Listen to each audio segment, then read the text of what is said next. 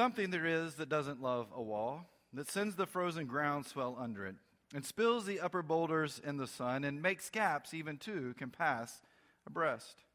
The work of hunters is another thing. I have come after them and made repair where they have left not one stone on a stone. But they would have the rabbit out of hiding to please the yelping dogs. The gaps, I mean. No one has seen them made or heard them made, but at spring mending time we find them there.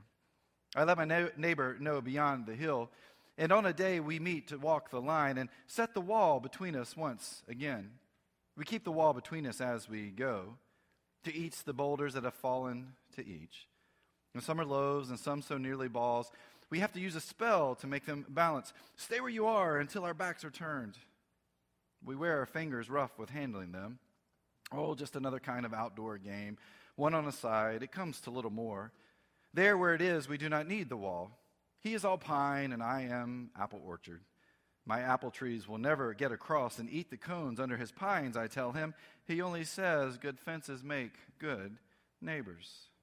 Spring is a mischief in me, and I wonder if I could put a notion in his head. Why do they make good neighbors? Isn't it where there are cows? But here there are no cows.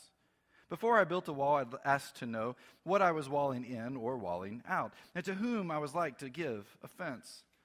Something there is that doesn't love a wall, that wants it down. I could say elves to him, but it's not elves exactly, and I'd rather he said it for himself. I see him there, bringing a stone, grasped firmly by the top, in each hand like an old stone savage armed. He moves in darkness, as it seems to me, not of woods only in the shade of trees. He will not go behind his father's saying, and he likes having thought of it so well. He says again, good fences make good neighbors.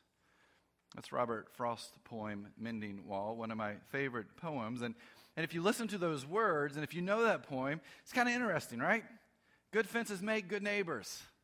They do. Good fences make great neighbors. And in fact, there used to be a time where we didn't have fences, where our yards sort of melted together. And, you know, our kids could go play in their yard, and their kids would play in our yard. And even if somebody planted a tree right on the property line, you didn't care, because then you had shade, a place that you could sit and relax. But then things began to change. We we began to be selfish. We began to see our property line and think, no, this is this is my land. This is my space. And so what did we begin to do? We began to put up fences. At first, we began to build stone fences, and then we went to wood fences. And then in the sixties and seventies, somebody said chain link fences are really aesthetically pleasing and beautiful. So we're going to start putting up chain link fences. You live in our neighborhood, that's all you see. And then finally, H G T V became popular, and so we started building these nice, beautiful picket fences. But but then we began to notice you could see through the fences, and they weren't tall enough, so we began to fill in the, the holes with more wood, and then we began to build them taller. And, and now some of us have eight-foot fences in our home. Nobody can get in. Nobody can get out. You can't see what your neighbor's doing. They can't see what you're doing. It's an amazing thing, right? Because we believe that good fences make good neighbors. Good fences don't make good neighbors. Good neighbors make good neighbors. Four weeks ago, we started this series called Neighbors, and in it, we were just challenging us to think a little bit differently about our neighbors. You know, how do we live out that love your neighbor as yourself right where we live? Because for many of us, if we're a follower of Christ, here's what we know and here's what we do. We hear of a need in some other place, we jump right in. Some other city, some other state, some other country. We jump in with our resources. We jump in with our finances. We jump in with our time. We even send people to go help, which is an amazing thing to do, and it's incredible. But we forget about our real neighbors. We forget about the people who live on the same floor that we do in our apartment complex. We forget about the people in the, the row of townhomes that we're in. We, we forget about the people whose property is connected to ours. We think about everybody else, but we forget about the people that live right around us. And so in this series, we've been talking about how here in this D C metro area, we live in a land of strangers. And so how do we change from living in a land of strangers to the neighbors that we have to building relationships with them and seeing what God can do through that? And so this series has been challenging us to think in a different way as we define what a neighbor is. And through this series, our hope is that we begin to tear down those fences that we've put around us, and see what God can do through those relationships. And so this morning, I'm going to focus on that. I'm going to talk about how do we get to that place of having relationships with our neighbors. If you have your Bible, you can turn to Luke chapter five, starting with verse twenty-seven. Um, if you don't have your Bible, we're going to put it up here on the screens. And uh, if you have your Journey Church app, you can hit the notes button and follow along there this morning. But we're going to read this event that takes place in the life of Jesus. In Luke chapter five, starting with verse twenty-seven, here's what it says. It says, "After this, Jesus went out and saw a tax collector by the name of Levi sitting at his tax booth. 'Follow me,' Jesus said to him, and Levi got up and left everything and followed him." You may be thinking to yourself, who's Levi? Well, Levi is the Hebrew name for Matthew, which is his Greek name, and Matthew is the person that's a disciple of Jesus, and he's also the one that wrote the, the Gospel of Matthew. So that kind of helps you out a little bit. His job is he's a tax collector. Now, let me tell you a little bit about what tax collectors did in that particular time. Through Galilee, through Israel, there was this international highway. It was really a trade route. It went from Egypt to north of Israel, went into the Mesopotamian area. And so this was a travel route that many, many people would take. Well, as you traveled through this route, one of the places that you could stop was this little town called Capernaum. Capernaum was on the Sea of Galilee, a beautiful little place. This was, uh, if you're familiar with the New Testament, this was really Jesus H Q. I mean, this was Jesus' headquarters. This is where he would go back to to rest, relax, family, friends, very connected there. But this was one of the places that people would stop when they were traveling on this route with their products. These tax collectors, people like Levi, they had this arrangement with the Roman government. What the Roman government would say to Levi is, hey, this is how much tax you need to bring in for this period of time. And so Matthew would actually, or Levi would actually pay all that money up front. He would give all that money to the Roman government, and then he would go back to his toll booth. Think going up I ninety-five, you know, up to um, up to New York City, you stop. you, know, you know the tolls on ninety-five where you get in line, you're like, man, I should have really gotten an easy pass before this trip, and I didn't get an easy pass. You think, when I get home, I'm going to get an easy pass. You come back home, you don't do it. Next time you do that same trip, you're thinking the same thing. Why didn't I get an easy pass? I didn't get an easy pass. Get an easy pass. It's so much easier. But anyway, there's a toll booth there, and you would stop where Matthew was, and Matthew would look at your stuff, and he'd say, hey, got a lot of stuff here. Here's what your tax is going to be. Now, his job was to recoup what he had given and make a little bit of profit. The problem was he would recoup what he had paid off to the Roman government, and then he'd add a lot of profit to it. And so he wasn't liked very much, and we'll we'll talk about that in just a moment. But this is his job. This is what he does. Jesus comes up one day, and more than likely, my guess is Jesus has seen Levi in that role. He knows Levi. Levi's been there. He probably knows Jesus. He knows his story. He's probably seen him in action. But Jesus stops by and kind of does his Jesus Jedi mind trick type stuff, like, Levi, you know, follow me. And what does he do? He drops everything, and he goes and he follows Jesus. But what happens when he follows Jesus? Let's look at the next verse here, verse twenty-nine. It says, "Then Levi held a great banquet for Jesus at his house, and a large crowd of tax collectors and others were eating with him." So, Levi drops everything, and he throws a party. It's a retirement party. He's going to have fun. Life is changing for him. He's ready to go. Now, let's just stop for a moment. Let's think about this party. We're in the D C area. Some of you may know I R S agents. You probably know accountants. There's probably a few in you in, of in, you in here. One of them is an elder of ours. Can you imagine what kind of party a bunch of accountants would have? They're probably going to talk about tax codes, Excel spreadsheets. I can't imagine it's going to be a thumping place, right? He throws a party. They have a good time, whatever that party looks like for them. They're talking about tax codes. They're having fun with each other because Levi's finally said, I'm done with this life. It's time for me to move on. But who does he invite to this party? Other tax collectors.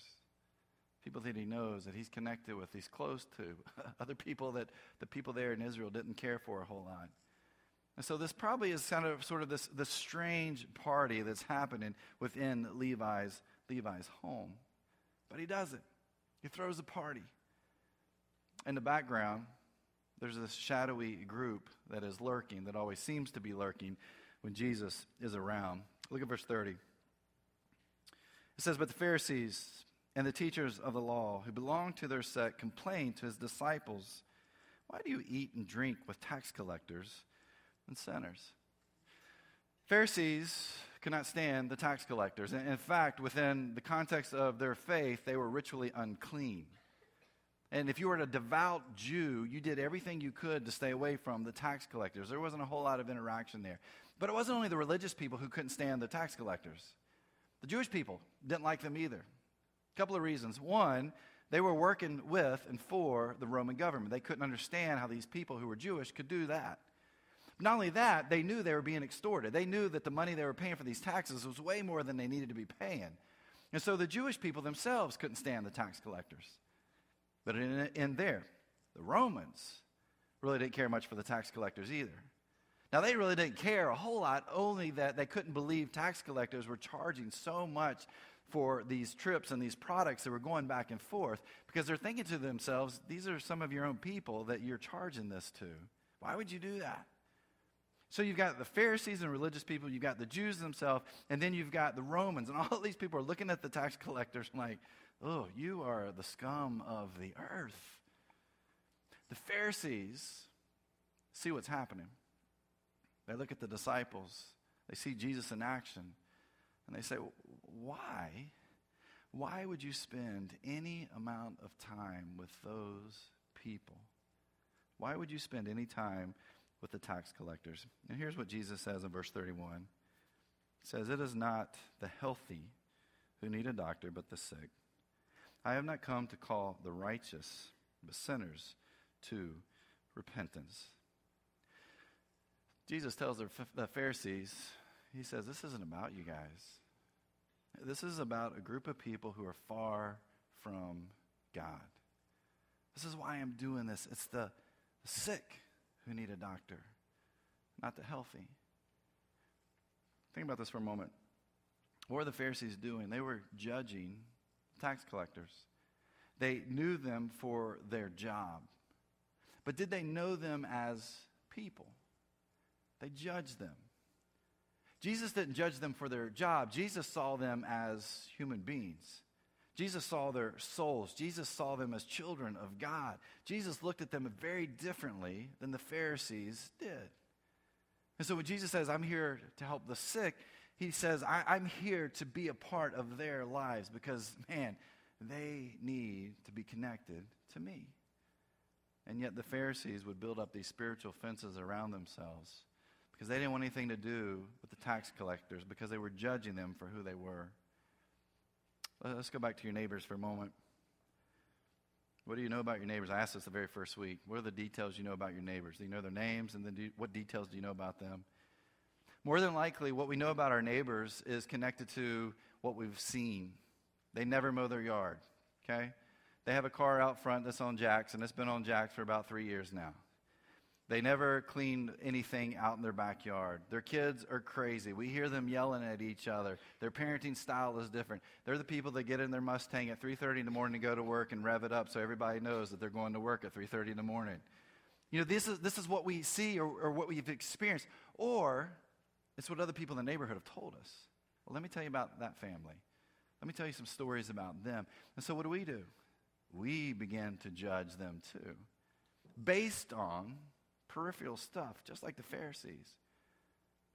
We have to come to a place where we look at our neighbors and say, they're different, they're weird, they're strange, they probably think the same thing about us, but, but they're humans. They have souls, and they're God's children just like we are. Scary part for us, though, is the relationship piece. When you look at your neighbors and you think, I'm not sure I want to really build a relationship with them. But when Jesus says, love your neighbor as yourself, and that means part of who we are for a follower of Christ is building a relationship with them. What does that look like? Well, there's a couple things we need to understand about relationships. Because you and I like to build fences. And we like to build fences with our neighbors specifically. Sometimes physical, but I'm talking about spiritual fences here. But we have to understand what those relationships are like. The first thing is, relationships are messy, right? Think about some of the relationships we have, family relationships. Um, everybody seems to have the crazy uncle in the family, okay? The awkward cousin, the uncouth brother-in-law. Uh, maybe if you're like a lot of people, your mother-in-law's in town for the weekend, they're hanging out with you, and you're like, I really don't care for my mother-in-law a whole lot, but she's here, so I'm going to hang out with her. I'm going to be nice to her. You know, you have those mother-in-law, father-in-law things that are happening, the mom and dad things that are happening. Something happened twenty-five years ago at the beach, and nobody's forgotten about it. And you think about it, it's like, seriously? You broke that one thing, and you, your family still hates each other because of that one thing that happened? We don't let these things go. You know, our relationships when it comes to our family, they're, they're messy. Or how about marriage? Marriage is the easiest thing in the world, right? All the married people in here? No, it's terrible. No, it's not terrible. It's great. It's wonderful. Marriage is messy. It's messy. Let me talk to those of you that are uh, not married yet, because you've watched a lot of movies, and so you know exactly what marriage is like because you watch these movies, and a little thing happens, and at the end everybody loves each other. It's great. It's wonderful. Marriage is not like that, okay? When you go to bed at night, the person, you know, you watch a movie, and they go to bed at night, their hair is made up, it looks like they've got makeup on, everything looks perfect, they wake up in the morning, wow, their hair hasn't changed, they look perfect, everything looks wonderful, they're talking to each other. I mean, this is incredible. Nah, that's not the way it is.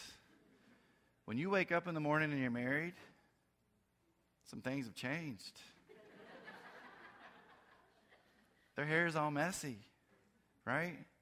The hair's messy. Um, sometimes they have eye boogers. Some of you are, are droolers, and so you wake up and you got like this drool that's kind of caked to your face. And let's just be honest for a moment. When everybody wakes up in the morning, you and your spouse, you have death breath, right? In the movies, they wake up and they're like, oh, let's smoochy, smooch, smooch.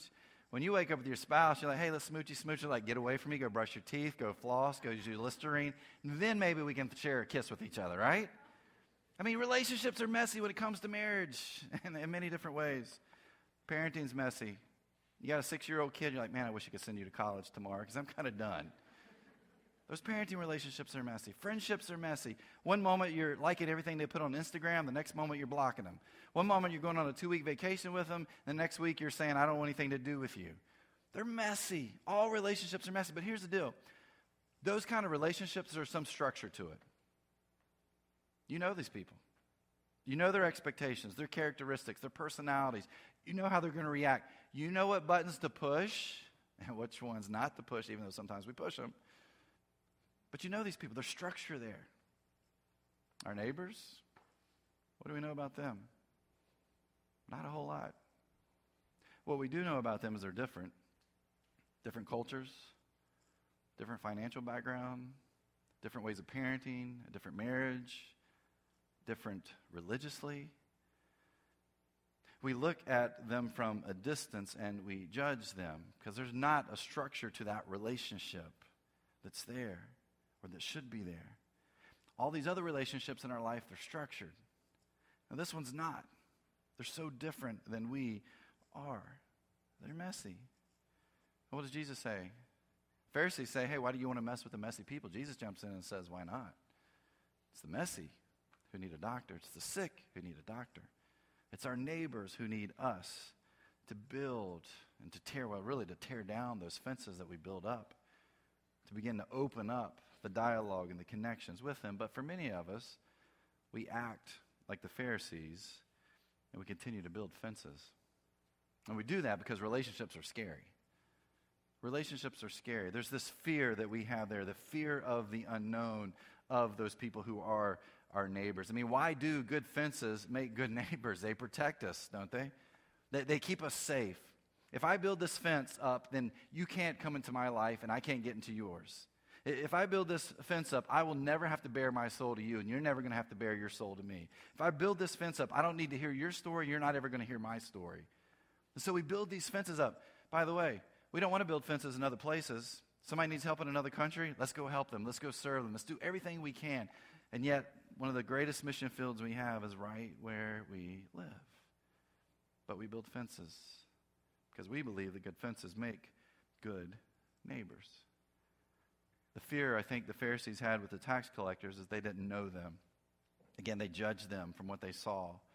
They didn't know them as people, and they built up those spiritual fences around them. And so we do the same thing. Those relationships, they're messy and they're scary. But what does Jesus do? Jesus engages in the messiness. Jesus engages in the messiness. And in fact, if you look through Scripture, if you look through the stories of Jesus, who does he keep engaging himself with? It's the messy people. He has to deal with the Pharisees because they keep showing up and causing problems. But he has to engage with the messy people that come around him because he truly understands when it says love your neighbor as yourself, you love your neighbor as yourself. You live that out. You tear those fences down. And you engage in the messiness of other people's lives. Now that's hard to do. I understand that.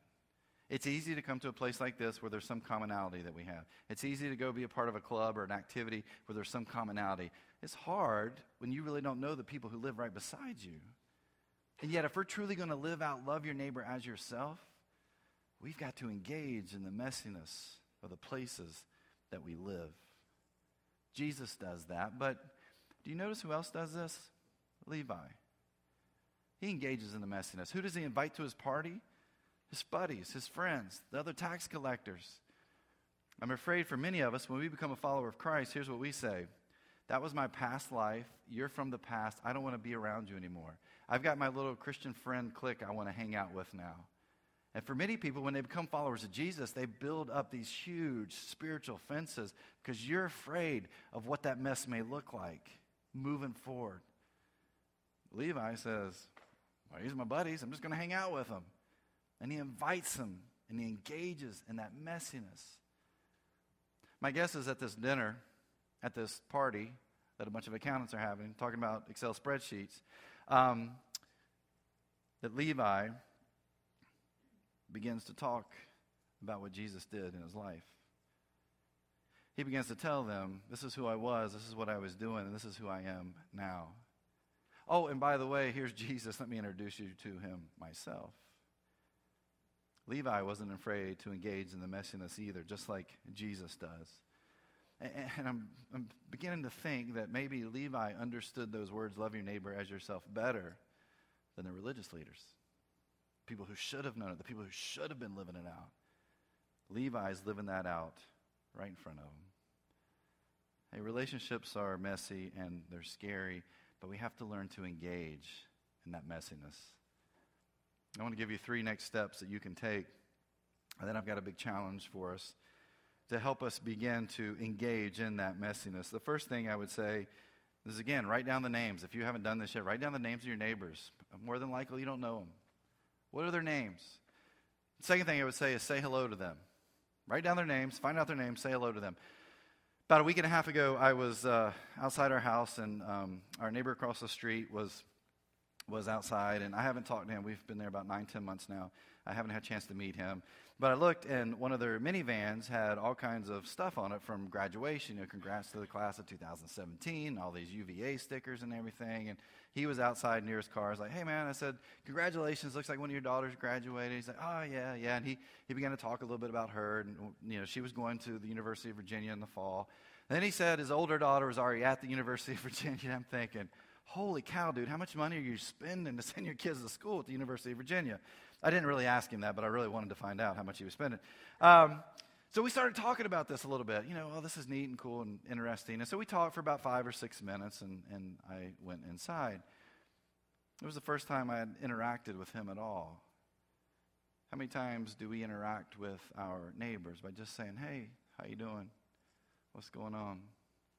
Maybe that's something we do do. Maybe you write down, you know their names. Maybe you say hello. But, but then third, how many of us actually engage in the messiness? How many of us spend time beyond just a hello? Uh, our another neighbor across the street, he was military, and then he worked for the State Department for quite a few years. Probably about, I don't know, about a month after we lived there, he came over to talk to me, and he was telling us our schedule. He was like, hey, you guys go do this. At this point in time, you go there, and you do this. I'm like, whoo. Dude, you're stalking us. I don't think this is cool. Great guy. We feel good. We can leave the house. We know he's watching it. Everything's going to be fine, right? But, um, but you know, it's it's one of those things. It's just it's just checking in on your neighbors. You know when your neighbor comes home and they're on crutches or they've got a big old cast on their leg that something something not good happened. Do you go to their house and say, hey, you guys good? Can I help you out? You need a meal? I think we also know when people die in families. We see that. We notice that because, let's be honest, we're watching our neighbors. We may not interact with them, but we watch them. And if you see that someone has probably died, what, just make a casserole and take it over and say, hey, got some food for you. If we can help in any way, let us know. We want to be here for you. We want to support you in any way we can.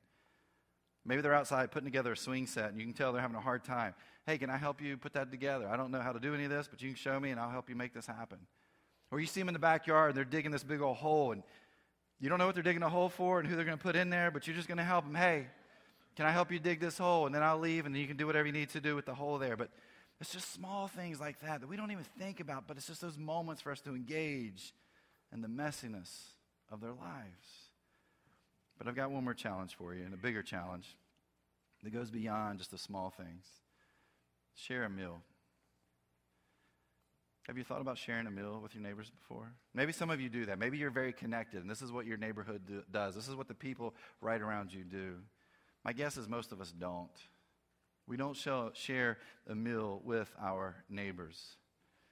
In nineteen fifty-six, President Eisenhower and Congress passed the Interstate Highway Act, which was the beginning of the superhighway system that we have now, so that we could be connected, City A to City B, and we didn't have to drive all, down all these two-lane roads. We could have this huge highway to travel on. The, the birth of the superhighways also meant the birth of fast food restaurants. Now everything's perfect, right? You can travel fast, and you can stop and eat quickly, and you can get to your destination faster than you ever could before. But here's what happened. The birth of the superhighways led to the birth of fast food restaurants, which led to the death of shared meals. Now, anywhere we travel, there's a fast food restaurant. We can stop anywhere and eat. And not just eat, we can eat quickly.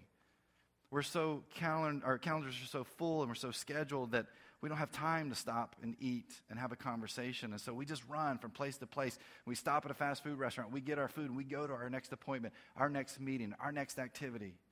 And this is the way we live our lives now. We're always on the go, and we've forgotten what it means to stop, to eat, and to share a meal. In The Ritual of Dinner, Margaret Visser writes these words. The average length of an American dinner, with or without T V, is thirty minutes, which sounds probably even long today, which suggests that not a great deal of discussion is taking place. You add in fast food restaurants, man, there's, a, there's even in our families, there's not a whole lot of discussion and conversation that's happening. Never mind the neighbors who live right beside us. There's a Latin word, convivium, and that Latin word means feast. And in that feast, here's what you would do in a convivium. You would come to this table, and you'd put all your food. It's almost like a potluck of yesteryear. You, you'd put all your food in the middle of the table, and people would come, and they would sit around the table, and they would grab the food, and they would eat. And the food was the prize. The reward were the conversations that took place, the discussions, the interactions with these people that are there eating with you. We have forgotten how to stop and rest and relax and talk one-on-one or with a group of people over a meal. And yet it could be the most powerful thing that happens in your neighborhood. It could be the most powerful thing that happens in your life. That we take the time to share a meal with those around us. How do you do that? Simple. Take a piece of paper, take a pen, you write down, here's a date, here's our time frame, and this is what we're going to eat. We're going to be at our house. Here's the address. You know, it's right across the, the hallway from you or right around the corner there, whatever it may be. And that's what we're going to do. We're going to do a cookout. We're going to make steaks. We're going to make hamburgers. It's going to be organic veggie burger night, if that's what you're into, whatever it may be.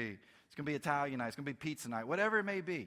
Just write it down and say, hey, we want to invite you. You go to the doors right around you, your neighbors. You stop by. You knock. You say, hey, we want to invite you to this. You're going to be surprised how many people are going to show up. You know why? They're not doing it anywhere else. They're not building relationships in many other places, and if they are, they're very peripheral. Why not spend the time getting to know the people who live right beside you? I know they're weird. I know they're strange, okay? But to them, you are too. It's okay. We live in a land of strangers. Let's change that to building these relationships with people who are our neighbors. Here's what I want you to do with that, with this challenge. If you're up for that challenge, If you're like, hey, we're going to do that, I want you to email me, chad at the journey nova dot org, and let me know. Maybe you're saying, hey, can you give me some ideas here? Or, you know, we may need a little help. I'll help you do that. I'll help you put that together, whatever that may look like for you. But I want to know that you're doing this. I want to pray for you in your community, in your neighborhood, and doing this and making this happen. And here's why. It's interesting that Matthew writes these words from Jesus in Matthew chapter five. He says, you are the light of the world. A town built on a hill cannot be hidden. Neither do people light a lamp and put it under a bowl. Instead, they put it on its stand, and it gives light to everyone in the house. In the same way, let your light shine before others, that they may see your good deeds and glorify your Father in heaven.